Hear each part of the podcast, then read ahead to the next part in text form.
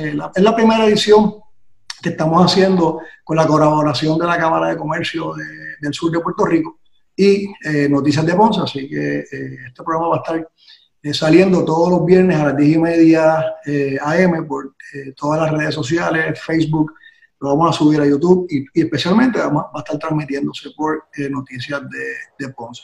Es un programa informativo, un programa que queremos que todos los socios vean con el propósito de que se ilustren de todas las posibles oportunidades que hay para hacer eh, negocios en el sur de Puerto Rico y en este momento, pues todas las oportunidades que tienen para poder crecer y desarrollar sus negocios. Eh, hoy tenemos eh, un gran amigo, el amigo Manuel Lavoy, secretario del Departamento de Desarrollo Económico de, Puerto Rico, PRITCO por sus siglas, ¿no? Esa es el, el, el, las siglas de de, la agencia. Eh, secretario, gracias por estar con nosotros, un, placer, eh, espero que usted y su familia eh, estén bien, nos felicitamos por la labor que están haciendo, hemos sido, hemos recibido mucho de su, de sus beneficios y mucho de su acción desde los terremotos de, enero, así que agradecido por eso, bienvenido a nuestro, a nuestro programa del día de hoy. Muchas gracias, Salvador, y, saludos a todos los que estén escuchando eh, este, esta entrevista. Eh, así que para mí es un placer poder compartir con ustedes, con la Cámara de Comercio del Sur de Puerto Rico, y cualquier oportunidad que tengamos para poder comunicar y para poder dialogar sobre lo que está ocurriendo en Puerto Rico y particularmente en los temas económicos eh, y de desarrollo económico, pues para mí siempre va a ser un privilegio poder compartir con ustedes. Muchas gracias. Antes de entrar en ese tema que todo el mundo quiere saber y, ahondar un poquito en los incentivos, ahondar un poquito en cómo vemos la economía del sur, qué se proyecta, qué no se proyecta. Eh, ¿Quién es eh, Manuel Lavoy? ¿Quién, quién, ¿Cómo llega Manuel Lavoy a la posición tan importante que ocupa en este momento?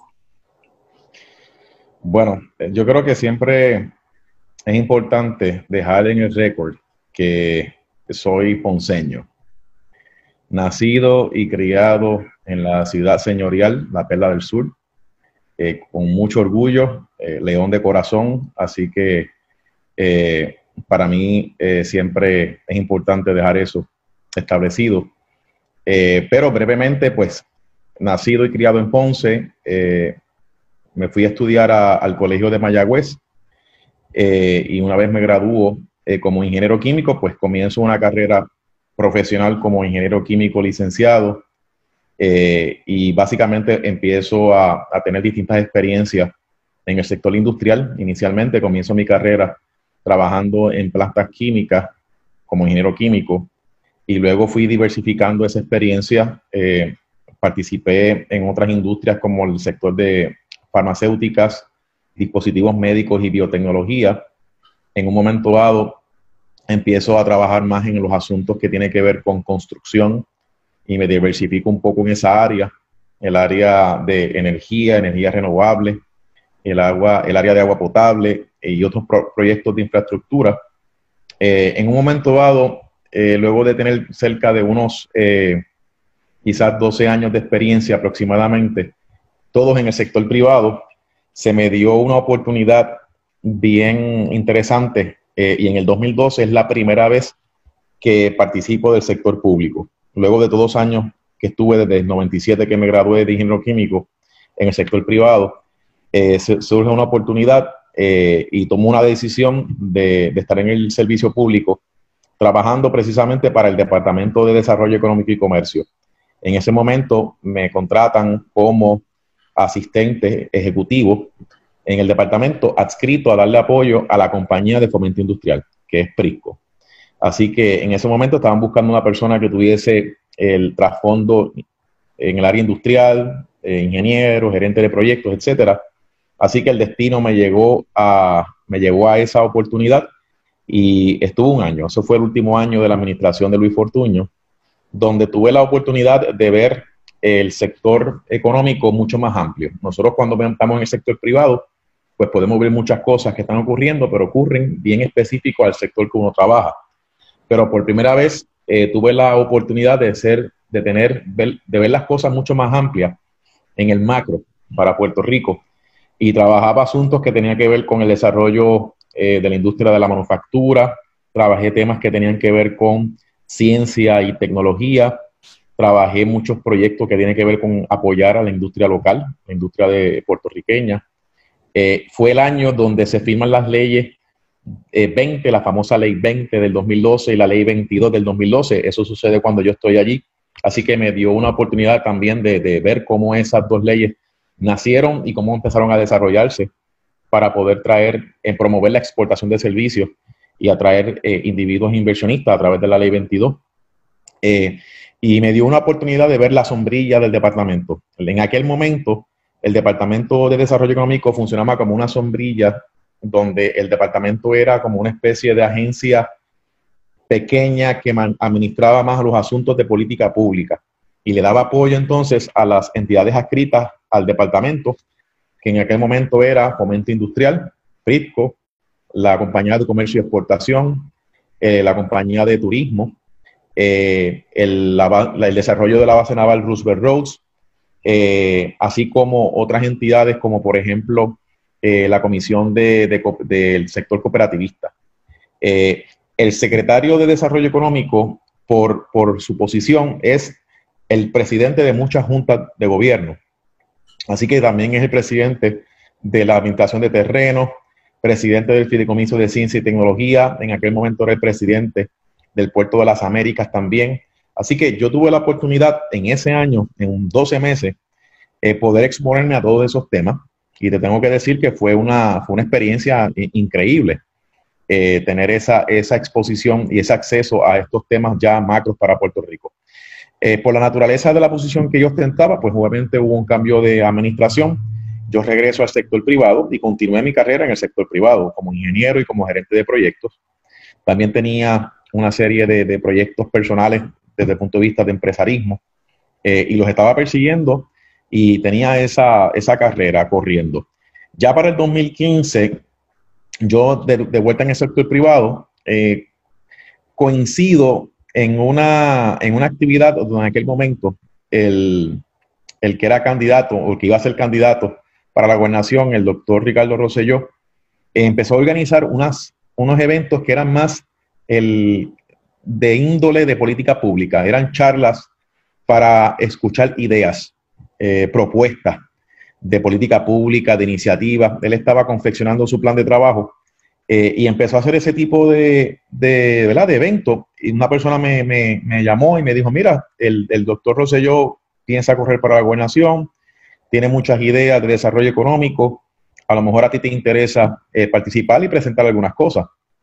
Y así mismo hice, eh, acepté la invitación y recuerdo haber ido a una de esas charlas donde yo tuve la oportunidad desde el primer saque, desde el saque, de presentar mis ideas. Obviamente había tenido la oportunidad de estar ese año en el 2012 eh, en, el, en, el, Departamento de Desarrollo Económico y Comercio, así que tenía ya unas cosas en mente, además de que ya después de haber salido, pues uno sigue ¿verdad? pensando en esto y por la experiencia propia eh, de, de, la, de mi experiencia profesional y me mantuve también estudiando mucho el tema, me gustó mucho la experiencia, así que eh, me mantuve leyendo, estudiando, analizando los asuntos, así que recuerdo que en ese 2015, verano 2015, le presento unas ideas, le gustaron las ideas, y me dijo, fíjate, vamos a seguir desarrollándolas poco a poco.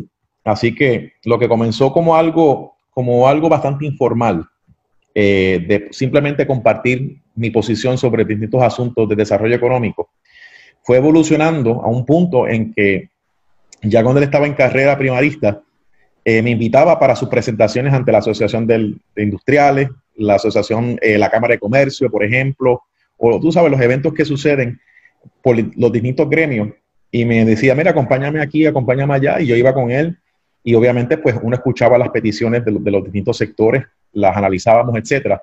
Así que se empezó a convertir en un asunto donde cada vez eh, compartía más en ese tipo de ambiente.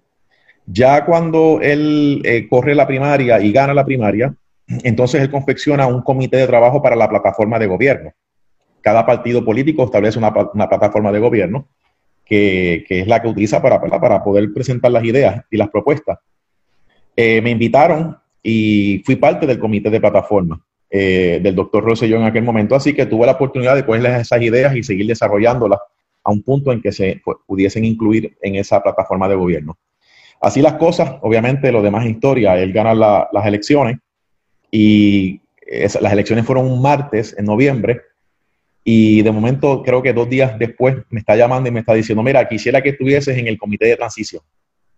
Yo trabajaba en ese momento para una compañía puertorriqueña de tecnología en el área de salud, dichosa de paso, este, que eh, eh, Healthcare IT, estaba trabajando, eh, haciendo proyectos con ellos, y de momento me hacen esa llamada para ser parte del comité de transición. Y cuando acepto, lo menos que me iba a imaginar era que básicamente tenía que dejar todo lo que estaba haciendo para poder insertarme en un proceso de transición que nunca había vivido en, mi vida, donde sale un gobierno y entra otro gobierno. Así que eh, ese comité de transición básicamente puso on hold mi carrera profesional y un mes después de estar en ese proceso, pues él me hace el acercamiento para ver si yo me interesaba eh, ser su secretario de Desarrollo Económico. Así que eh, acepté y, lo demás historia, ¿verdad? Este, comencé mis funciones en enero del 2017, hasta el día de hoy, gracias a Dios. De, de, de Ponce a Mayagüez, a graduarte de ingeniero químico, hay gobierno. El, trecho es, interesante. Eh, tenemos algo en común. Tú también soy de Ponce y estudié en Mayagüez. Eh, Somos sangre de verde, entonces, colegial. Mayagüez es, un, es, un, eh, es una universidad que yo me honro en haber estudiado allí. es un gran, un gran recinto. Ayer mismo estaba viendo las noticias que hay un muchacho de 15 años, creo que lo aceptaron en ingeniería química, en el, en el colegio de Mayagüez. Está compitiendo con el otro muchacho que era el más joven que habían aceptado. Ah, sí, sí, sí, sí. Mayagüez es, interesante. Eh, secretario, ¿cómo vemos eh, cuán gris o cuán eh, meridianamente gris usted ve la economía de, Puerto Rico, especialmente la economía del sur, que tanto azote ha cogido desde enero hasta el día de hoy, y creo que le quedan dos o tres meses más de coger eh, varios eh, azotes más. ¿Dónde estamos? Desde su perspectiva, claro está, no hay una bola de cristal para uno poder identificar las avenidas correctas, y menos en una pandemia como esta. Es una, es una gran pregunta, evidentemente. Eh, mira cómo la puedo contestar. Y, a mí me gusta ser eh, realista, pero anclado en esperanza, ¿verdad? Mantener una, una, percepción positiva hacia el futuro, que yo creo que siempre es importante eh, mantener presente. El, cuando yo entro en enero del 2017, habíamos predefinido, obviamente, cuáles eran los retos que Puerto Rico estaba atravesando en general, como isla. En ese momento, llevábamos seis meses con una ley federal que era que es promesa, con una junta de supervisión fiscal que estaba en ese momento eh, ya bastante establecida en términos de su rol, como lo define la ley promesa. Y eso es algo que nunca se había visto en Puerto Rico. Eh, es la primera vez, por lo menos en tiempos modernos, donde estábamos con un escenario donde ahora hay una capa adicional de supervisión, que en este caso es, la Junta. Eh, sabíamos que estábamos entrando en un periodo donde ya llevábamos desde 2006 en una recesión económica y fiscal, con una migración eh, de salida de puertorriqueños y puertorriqueñas que estaba causando muchos estragos a nivel económico, a nivel fiscal y a nivel social. En el 2016 eh, también eh, estuvimos experimentando la pandemia del Zika. Muchas personas se le olvida que ya el Zika había causado ciertos estragos, no como lo que es el COVID-19, pero ya había habido una situación donde afectó mucho el sector turístico particularmente y nuestra infraestructura eléctrica ya estaba dando signos de vulnerabilidad. Porque recuerdo muy bien que en algún momento dado, eh, creo que fue para octubre, septiembre-octubre del 2016, tuvimos un apagón. No sé si se acuerdan de eso. La mitad de la isla básicamente se apagó por un fuego que ocurrió en Aguirre, eh, en el sur de Puerto Rico, en, en la planta de Aguirre de Prepa. O sea, ya habían ocurrido una serie de cosas. Sabíamos que iba a ser un cuatrenio muy difícil. Eh, estábamos preparados ya con un plan de trabajo sobre distintas políticas públicas que se iban a estar legislando para entonces implementarla a lo largo del cuatrenio. Y nosotros los primeros seis, siete meses aproximadamente del 2017 fueron, fueron meses donde nos estábamos ajustando a una nueva realidad de promesa con la Junta de Supervisión Fiscal, al punto que en, en, abril del 2017, si no me equivoco, fue que se radicó la quiebra oficialmente del gobierno de Puerto Rico. Y número dos, estábamos enfocados en legislación, en sacar la legislación que era necesaria para implementar la política pública de desarrollo económico. Y en el caso mío, muy agraciado, la gran mayoría de las leyes que yo necesitaba que se aprobaran, pues muchas de ellas se aprobaron en ese periodo. Hubo otras, como el Código de Incentivos, que vinieron a aprobarse un poco después, pero por lo menos la base que hacía falta para empezar a, mover la rueda de las estrategias, pues estaba corriendo. Así las cosas, cuando ya estamos en la segunda parte del 2017, preparándonos para movernos en esa dirección, nos, nos cogen los huracanes. Así que no hay duda de que era Puerto Rico antes y después de los huracanes de Irma y María.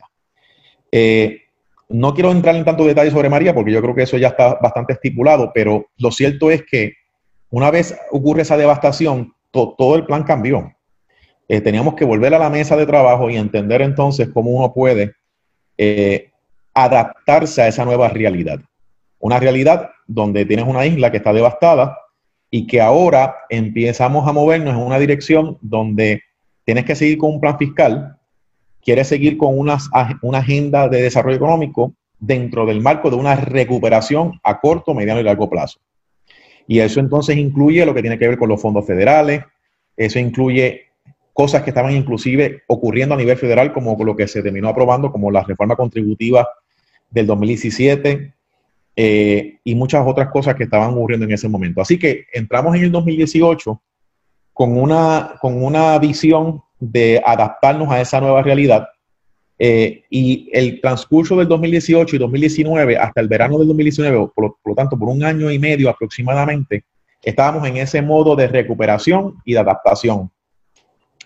Eh, cuando llegamos a verano del 2019, pues pasó lo que pasó, donde por primera vez eh, sale un gobernante electo democráticamente y eso es algo también histórico, eso nunca se había experimentado en la historia moderna de Puerto Rico, para todos los efectos prácticos no creo que haya ocurrido nunca. Eh, y eso también tuvo un efecto, o sea, el gobierno de Puerto Rico estuvo entre junio y agosto en un proceso de transición que tuvo su efecto a nivel social, a nivel económico, a nivel del gobierno. Una vez hacemos la transición con la gobernadora, retomamos los trabajos para movernos en la dirección de una recuperación post-crisis política.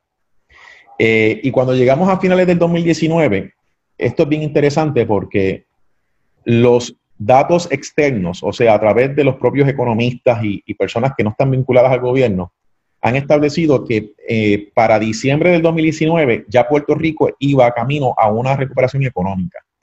De hecho, recientemente el vocero cita a un economista eh, José Caraballo, donde establece que Puerto Rico ya había experimentado un crecimiento económico en el 2019 de 1 punto y pico de por ciento, que no es algo que es lo ideal, pero por lo menos es mejor que un decrecimiento económico. Habíamos logrado eh, estabilizar la migración, la salida de puertorriqueños y por primera vez en 16 años eh, no solo se estabilizó la migración, sino que habíamos logrado un mínimo aumento de la población de Puerto Rico.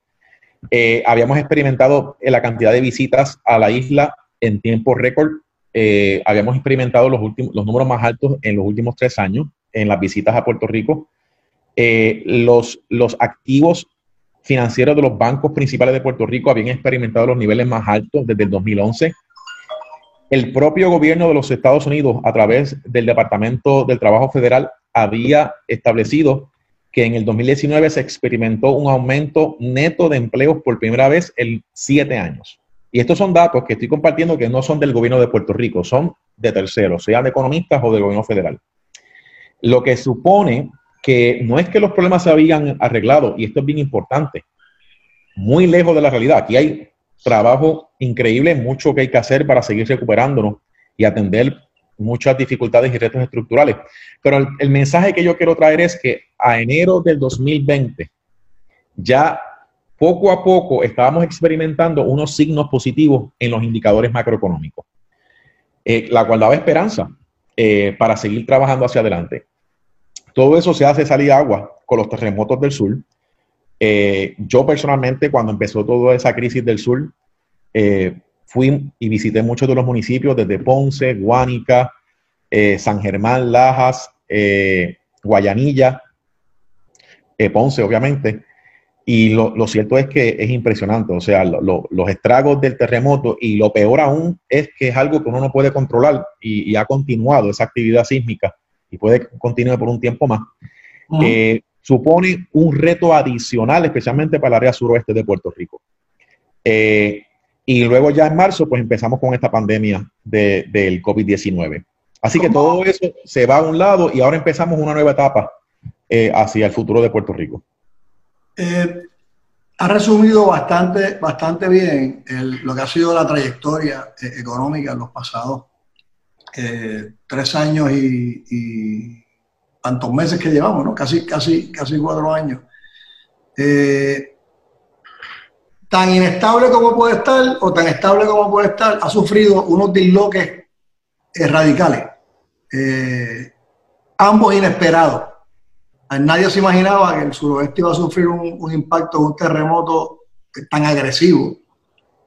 Yo lo viví, lo sigo viviendo y definitivamente la incertidumbre de un, de un terremoto eh, puede ser tan, tan, tan alta como la incertidumbre de lo que estamos viviendo en la pandemia. O sea, no sabes cómo tratarlo, no sabes qué hacer. Eh, las consecuencias de, de, ambos son consecuencias nefastas para la salud. O sea, un terremoto eh, empieza a quedarse gente sin casa, empieza a quedarse gente afuera, empieza el hacinamiento, eh, empieza el sector económico, el sector de salud a sufrir. la pandemia lo mismo, ¿no? La pandemia, pues, pues las condiciones, la, necesidad de atender la la gente, la, salud empieza a trastocarse. O sea, si, miramos desde María, la industria de salud en el sur ha sufrido bastante. Eh, es, el sector más importante, más importante, pero el sector económico más grande en el sur, me atrevería a decir. O sea, la industria en, el área sur, la región sur es, es sumamente importante. Aquí hay cuatro, seis hospitales, desde Guayama hasta eh, Yauco, eh, pueden haber 750 médicos de los poquitos médicos que hay en, Puerto Rico. O sea, es un sector eh, importante en la economía y se ha afectado bastante por diversas razones, entre ellas, pues, pues María, la falta de censo, se quedaron sin luz, se quedaron sin agua, viene el terremoto, pasado propio, y esta pandemia, pues lo que, lo que ha ocasionado es que la gente salga de los hospitales eh, y pues es un sector que está sufriendo eh, bastante. Eh, otro sector que ha sufrido bastante aquí abajo es la, la, la manufactura. Los sectores profesionales, ahora mismo hay un montón de profesionales que no pueden trabajar, que no saben y no pueden trabajar desde enero casi. Muchos de ellos tienen su oficina en el pueblo, no las han podido abrir. Cuando empezaron a reorganizar sus oficinas, viene la pandemia, tratan de reorganizar un poquito y vino otro terremoto hace escasamente dos semanas y el pueblo sufrió muchísimo. Ante todo esto, eh, esos planes que tiene el gobierno para mejorar la economía tienen que ser reevaluados agresivamente. Eh, sabemos que hay unos programas de incentivos que se han estado dando. Me gustaría que, habláramos de eso eh, un poco para que la gente esté clara de, de cuáles se dieron, eh, cuáles están por darse y cuáles se proyectan dar. Pero la segunda eh, parte del, programa sería prudente que nosotros miremos y proyectemos cómo es que se pretende reforzar la economía del área sur de toda esta región y la de Puerto Rico, porque el gobierno no va a poder seguir, seguir dando incentivos de mil o cinco mil o tres mil o cuatro mil. En algún momento esa llave va a cerrar.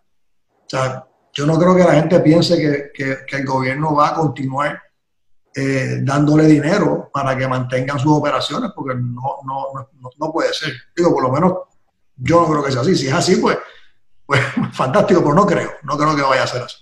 Pero tiene que existir entonces una reevaluación de ese, de ese modelo económico que, según los números y lo que usted nos habló, eh, empezó a crecer en el 2000, eh, a finales del 2019.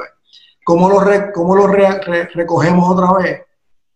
Ante la crisis, ante lo que está pasando, eh, ¿cómo ayudamos a, estos pequeños y medianos comerciantes? Los grandes hay que ayudarlos también, pero los grandes están un poquito más estables. Los grandes, pues confiamos en que los grandes deberían entonces también ayudar a los chiquitos. esto, no es un, esfuerzo único y exclusivamente del gobierno. Yo creo que aquí también la empresa privada tiene que abrazarse y, y si podemos ayudar al, el grande puede ayudar al chiquito, pues ¿por qué no ayudarlo, verdad?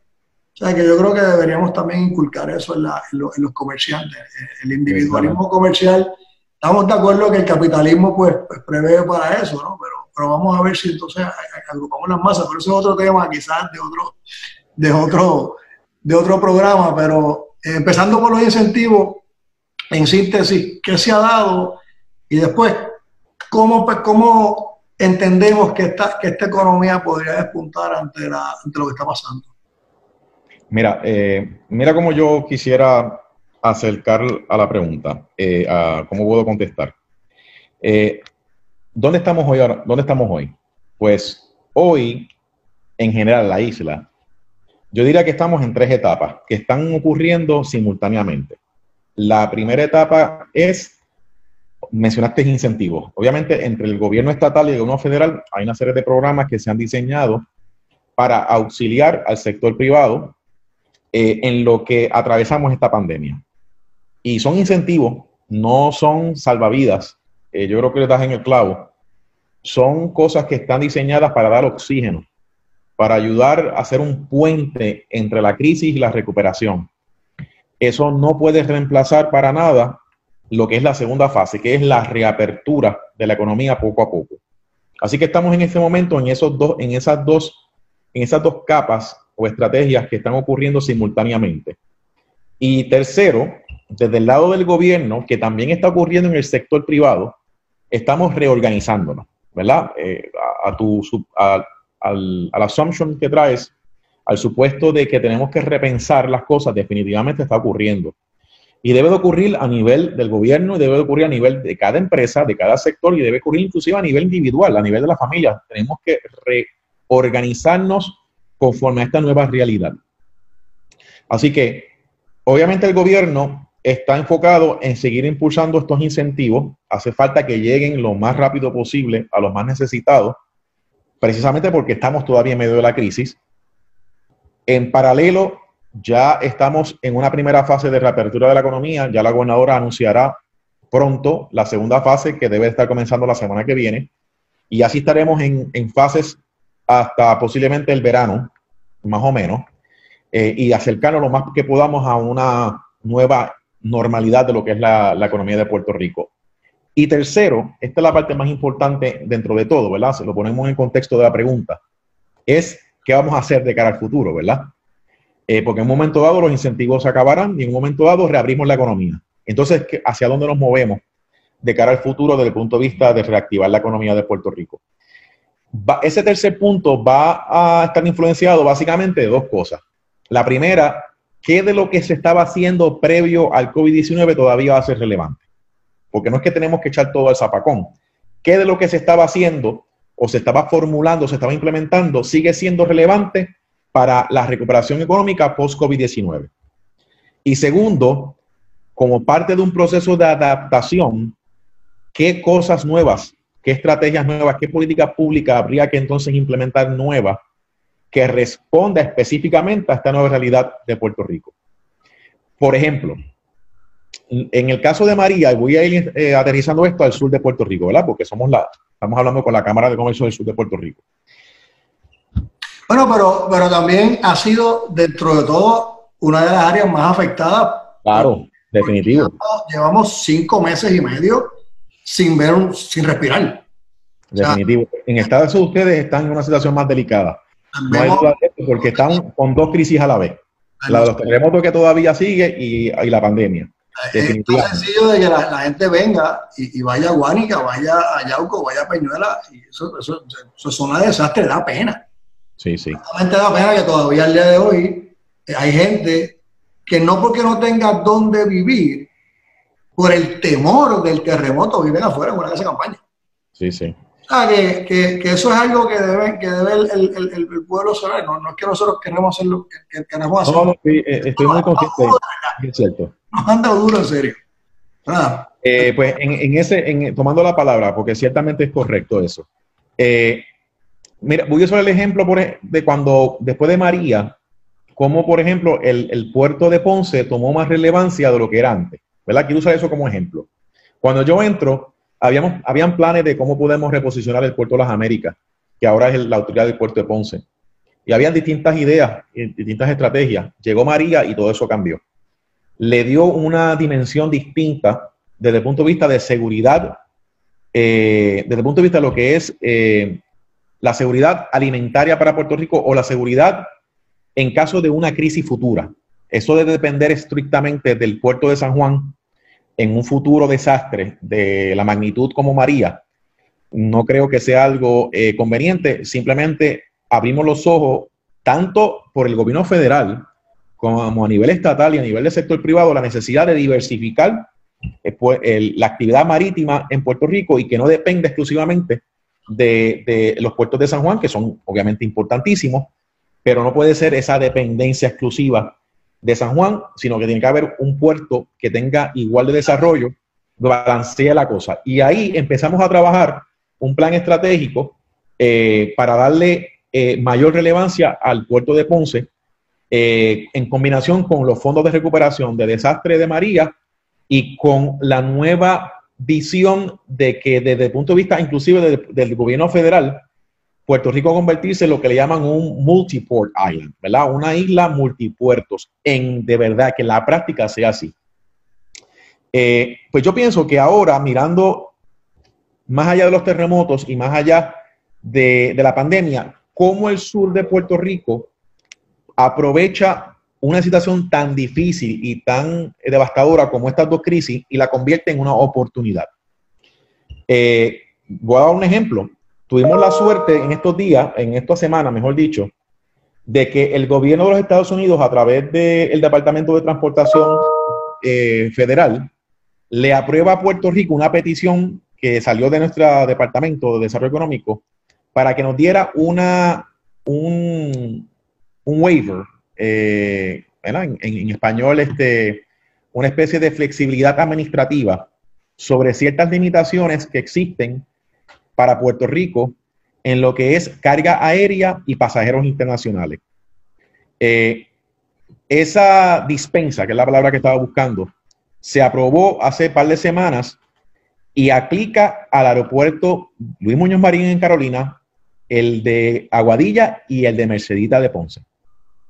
Por lo tanto, por primera vez en la historia de Puerto Rico, nosotros tenemos ahora una herramienta donde le va a permitir a Puerto Rico, a través de estos tres aeropuertos, traer una actividad eh, de carga aérea y de pasajeros internacionales que antes no se permitía por restricciones federales, donde ahora pudiese ocurrir lo siguiente.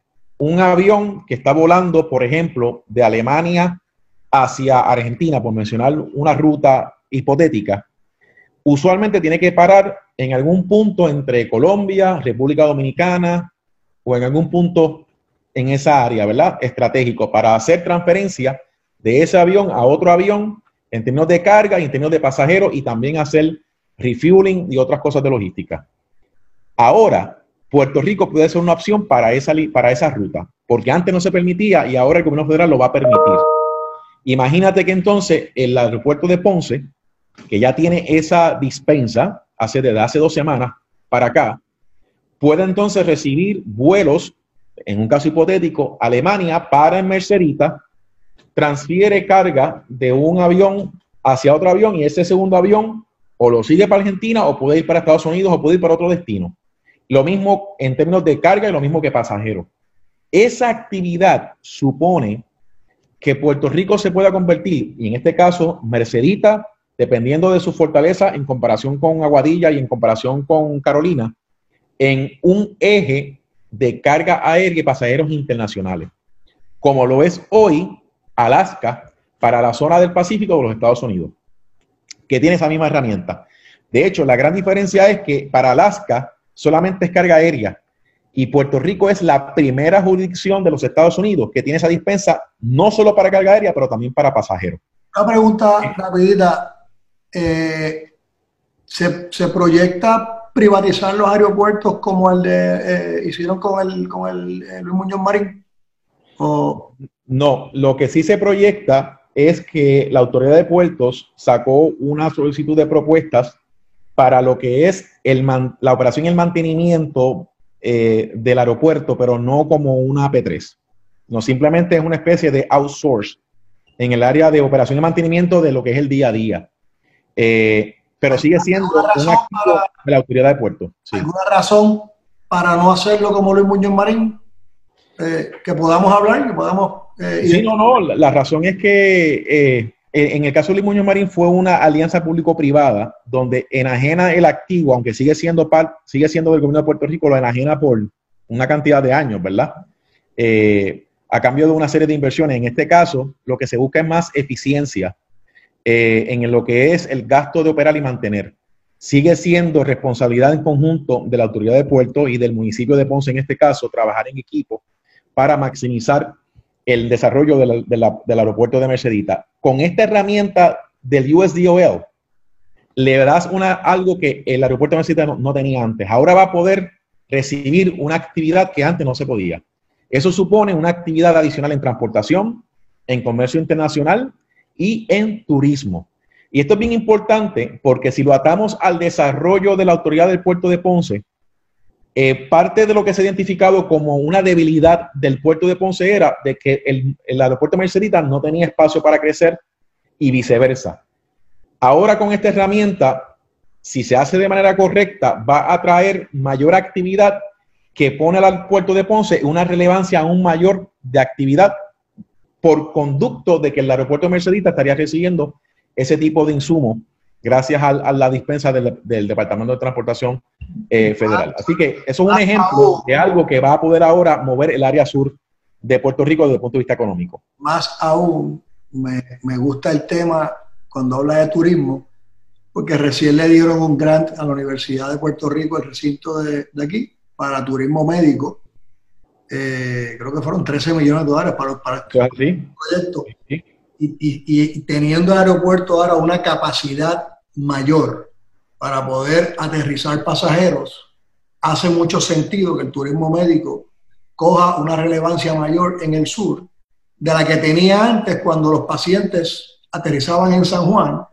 Y de San Juan a Ponce, pues hay una serie de instituciones hospitalarias y de proveedores de salud que procrastinaban el que llegara ese paciente a Ponce, O a, la región sur, porque se quedaban en, San Juan. Ahora el paciente podría, si se hace todo como usted dice eh, correctamente y con la, con la manera y la prudencia adecuada, podría llegar a Ponce y el tema del turismo médico cobraría un poco más de relevancia en, el, en, el, en los sectores económicos en, en, Ponce. O sea que es una buena noticia lo que nos está, lo que nos está dando. Me, alegro mucho. Ese proyecto de la UPR de Ponce me parece que es tremendo proyecto sobre la subvención del EDA. Eh, va a fomentar el empresarismo, la parte empresarial eh, en el área sur y obviamente en el enfoque del turismo médico, que es un área que nosotros hemos estado trabajando también eh, de cerca los, los, últimos tres años. Yo quisiera añadir, por ejemplo, dos, dos, temas adicionales como como ejemplo, ¿verdad?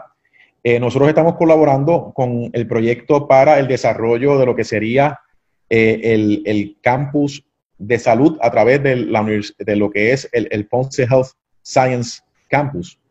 Eh, tuvimos una reunión con ellos hace unas cuantas semanas atrás. queremos apoyar ese desarrollo que estaría haciéndose en conjunto con el, complejo de salud del Hospital Dama de esa área.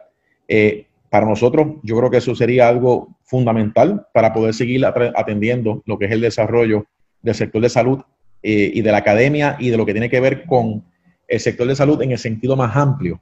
Eh, y, por ejemplo, atándolo a lo que es el desastre de los, terremotos, eh, que los cascos urbanos están bastante afectados, ¿verdad? el de Ponce sé que está bastante afectado.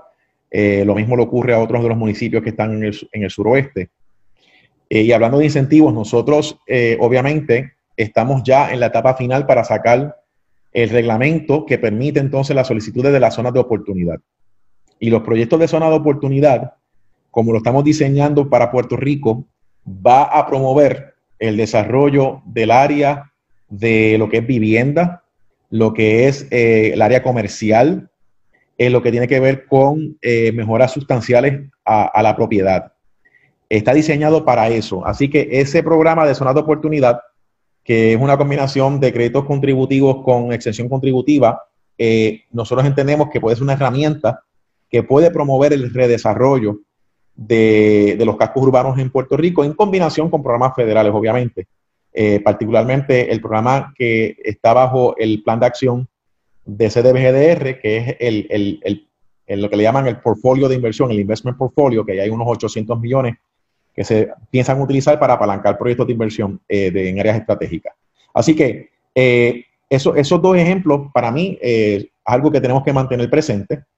Nosotros estamos finalizando la implementación del código de incentivos, que también esperamos ya tener ya para ahora, para verano, eh, el código implementado a nivel de reglamentos y eso va a ser una herramienta importante para reactivar el sector de turismo, el sector de manufactura, el sector de exportación de servicios, el, sector agroindustrial, agrícola, de energía renovable eh, y el tema de tecnología, entre otros que están dentro del código de incentivos.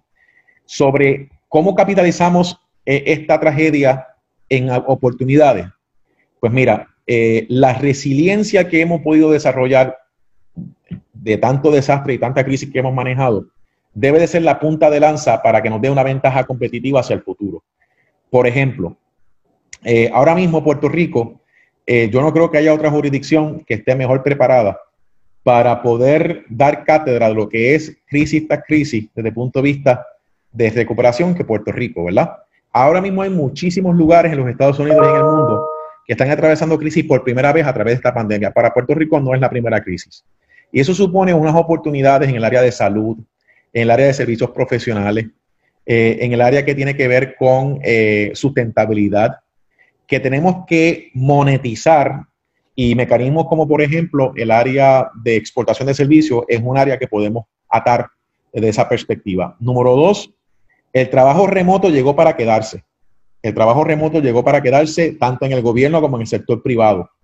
Eh, yo pienso que Puerto Rico, al tratar de convertirse en un eje de ser de exportador de servicios y de tecnología, cualquier empresa en el mundo que quiera trabajar de manera remota, ¿por qué no hacerlo desde Puerto Rico? Eh, así que tenemos un buen banco de talento, la infraestructura se está levantando con unas inversiones significativas en el área digital, por ejemplo, eh, y obviamente con los incentivos que nosotros ofrecemos, yo creo que Puerto Rico puede capturar mucho de ese nuevo mercado en el área de trabajo remoto. Tercero. Está pensando, en el área eh, de personas de compañía de Estados Unidos que se beneficien de las leyes de exportación de servicios, lógicamente. Y viceversa, y viceversa. las dos cosas, exactamente, las dos cosas.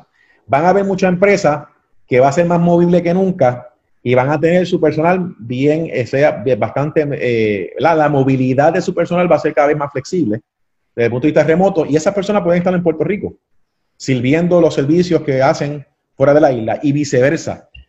Van a haber más compañías puertorriqueñas que pueden capitalizar y dar servicios desde la isla hacia mercados en los estados y en otros lugares, precisamente por esa flexibilidad de movilidad y sobre la tecnología del trabajo remoto.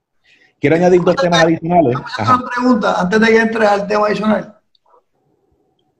¿Cree usted que el, el antes de hacerle la pregunta, concurro 100% con el statement de que esto cambió. no es que, va, no es que eh, eh, cambió y vamos a retornar al pasado, no. Cambió y tenemos que ajustarnos al futuro. Son dos cosas totalmente diferentes. ¿Cree usted que las empresas de Puerto Rico eh, están debidamente o, son conocedoras eh, o tan conocedoras de todos los incentivos que pudieran eh, abrazar de parte del gobierno si desarrollan estas infraestructuras para poder exportar esos servicios? ¿Conocerá o piensan ustedes que debemos quizás dar esa información y canalizar esa información más eh, eh, especial o individualmente a las empresas que entendamos que pueden servir de esa manera. Pues yo no estoy muy seguro que la gente, que las empresas allá afuera estén muy al tanto de lo que está pasando y a veces perdemos muchos incentivos por el desconocimiento, muchos por el desconocimiento. O sea, la contestación sencilla es que todavía falta, hay mucho desconocimiento, eso es correcto. Yo creo que tenemos que redoblar esfuerzos para seguir comunicando y orientando, porque todavía hay personas que piensan que no hay incentivos para las cosas que ellos pueden hacer. Eh, y lo cierto es que, que, hay oportunidades, hay mucha oportunidad, y yo creo que hay que duplicar ese esfuerzo. Tenemos que seguir orientando, definitivamente definitivamente. Tengo que, para ir cerrando, porque ya creo que me quedan unos minutos, eh, el tema de manufactura eh, también cambió por el COVID-19. La realidad del caso es que Puerto Rico ahora se ha convertido en un lugar altamente relevante dentro de la bandera americana para poder suplir la necesidad de drogas, de medicamentos, de equipo de protección personal y de tecnología médica hacia los Estados Unidos, donde ahora muchas de esas cosas vienen de países foráneos y donde hay una alta dependencia de suplir esas, esos equipos y esos productos importantes críticos y que, que, sea menos dependiente de países como China y que sean más producidos a nivel dentro de la bandera americana. Puerto Rico posiblemente es el mejor lugar dentro de la bandera americana donde podemos aportar a eso y lograr desarrollo económico. Recientemente la gobernadora y la comisionada residente anunciaron una ley, un proyecto de ley a nivel federal que ayudaría a que Puerto Rico pueda moverse en esa dirección. Así que yo creo que hay que estar muy pendientes, yo creo que hay mucha oportunidad en esa área.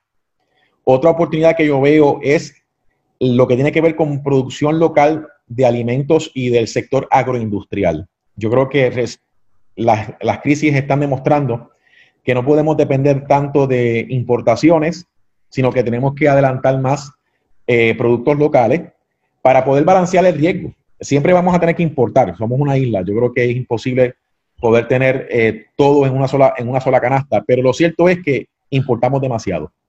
Eh, y ahora yo creo que hay una oportunidad para poder reducir esa dependencia de importación y darle más espacio a empresas puertorriqueñas a que puedan producir más los alimentos que son necesarios para el día a día de los puertorriqueños. Ahí hay una gran oportunidad que tenemos que aprovechar ahora. Y último, eh, sobre el turismo, eh, tengo que decir lo siguiente. Eh, el turismo está cambiando también. la mentalidad del viajero está impactada y se va a tardar un poco en que esto se estabilice a como lo conocíamos antes del COVID-19. Y todos los estudios indican que los viajeros van a ganar la confianza inicial para viajar de manera más doméstica y regional. En otras palabras, un, viajero que está, que vive en, en algún estado de los Estados Unidos, antes de pensar en que va a viajar a América del Sur o viajar a Europa o a Asia, va a pensar viajar dentro de los Estados Unidos y sus territorios. Eh, así que va a haber mayor tendencia en una recuperación de viajes de manera más regional y donde se sientan seguros, donde se sientan confiados que es un destino seguro dentro del COVID-19. Y yo creo que Puerto Rico está en una posición de demostrar que podemos ser un destino seguro y que a la misma vez ofrecemos la experiencia de una isla tropical. Así que imagínate muchos viajeros que estén pensando en poder eh, tener unas vacaciones, no quieren salirse de la bandera americana, pero quieren buscar playa y quieren hacerlo en un lugar donde se sientan seguros desde el punto de vista de salud. No creo que haya un mejor lugar que Puerto Rico para eso. Así que vamos a poder capitalizar porque habrá muchos viajeros que en vez de irse a las Islas Hermanas o a la República Dominicana o a México, van a preferir venir a Puerto Rico y con por razones obvias.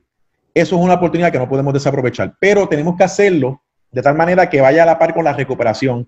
En el caso del, del sur, el reto es que tienen los terremotos, así que ¿cómo podemos atender esta situación donde el sector turístico esté en posición de capturar esa demanda porque va, esa demanda va a subir. ¿Y cómo podemos entonces ayudar a que el sur de la isla esté en esa posición de capturar esa demanda más allá de, la isla, que también el sur pueda eh, beneficiarse de eso?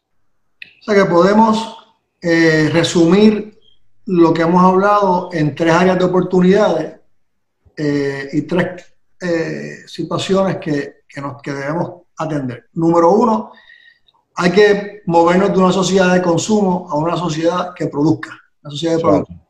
No podemos seguir siendo simplemente consumidores, sino que tenemos que empezar a producir Eh, me, consta que, en Estados Unidos hay una eh, escasez de carne, porque tengo familiares allá, y, la escasez de carne, pues, no es que sea rampante, pero existe. Y aquí los productores de carne continúan eh, produciendo carne, e inclusive se han reinventado y hay quienes están entregando cajas por correo a las casas con una cantidad de, una, diversa variedad de carne y productos agrícolas.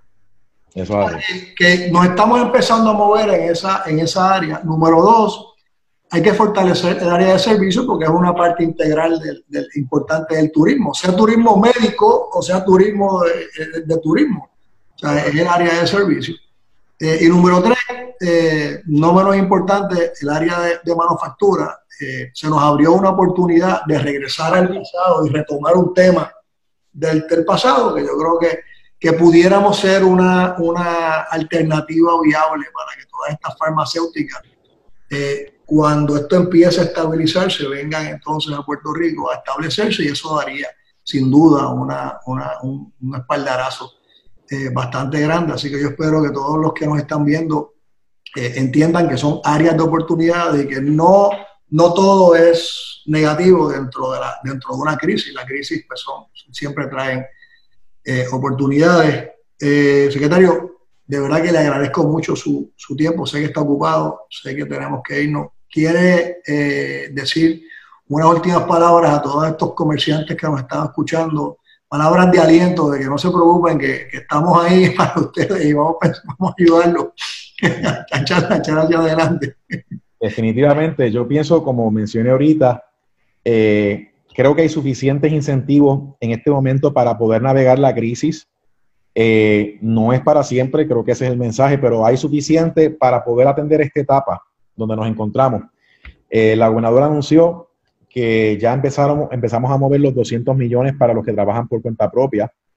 Eh, ya próximamente arrancará el programa de 250 millones que otorgará 5 mil dólares para pequeños negocios hasta 49 empleos y el de los 100 millones que eh, otorgaría 10 mil dólares para los patronos que tienen empleados de 50 a 500, las empresas de, de 50 a 500 empleados. Así que ya hay 350 más 200 y hay 550 millones que se van a estar desembolsando los próximos 4 a 6 semanas. Así que eso va a ser importante. Además de eso, eh, aquellas empresas que no han podido beneficiarse del programa de SBA, del Patient Protection Program, nosotros vamos a lanzar uno criollo, aunque son con fondos federales. Ahí hay 350 millones de dólares adicionales, que es para la protección de la prevención de cesantía, similar al de SBA, pero son para las empresas que no se han podido cualificar por SBA y poder atender esa brecha. Así que ahí hay... El que, cualificó, el que cualificó para SBA no cualifica para el criollo. Para este en particular, sí puede pedir dinero para los 5 mil y los 10 mil dólares según la cantidad de empleo, pero si es hay, uno aquí, hay un análogo del SBA PPP que vamos a hacer en Puerto Rico y ese está diseñado específicamente para los que no se pudieron beneficiar del SBA. Eh, además de eso, están los 150 millones para el sector de hospitales, que lo estamos trabajando con el Departamento de Salud y el Secretario de Salud para poder auxiliar a la infraestructura hospitalera de Puerto Rico.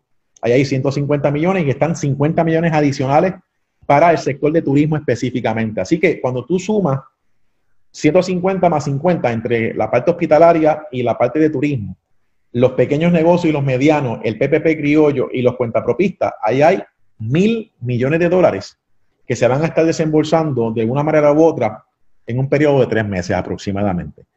Eh, y eso es una cantidad seria, ese es el 1% de la economía de Puerto Rico. Un billón de dólares es el 1% de la economía de Puerto Rico que va a estar impactando. Y eso nos debe dar un oxígeno, ¿verdad? Y esto no es que va a resolver todos los problemas, pero nos va a dar un oxígeno necesario que en conjunto con lo del SBA y otros programas federales y unos, y unos locales, nos va a ayudar a tratar de mitigar, mitigar lo más que se pueda el impacto en el sector privado.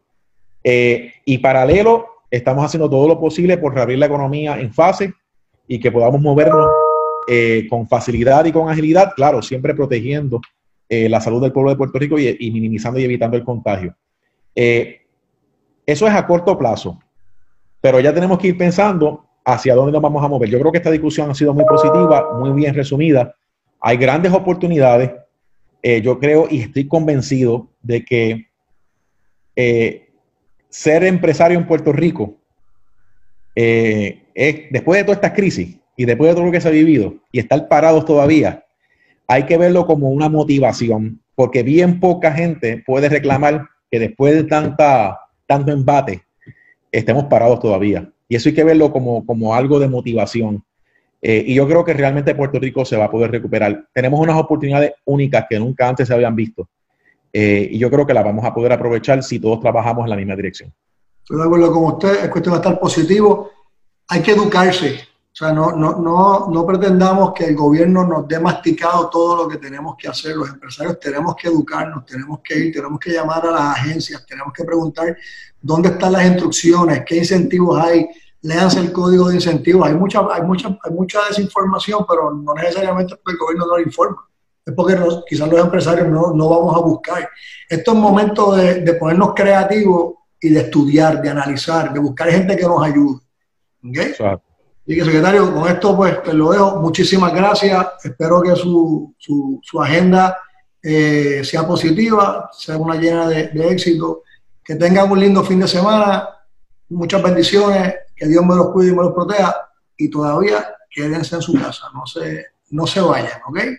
Cuídense. Nos vemos en la próxima. Muchas gracias. Gracias por la oportunidad.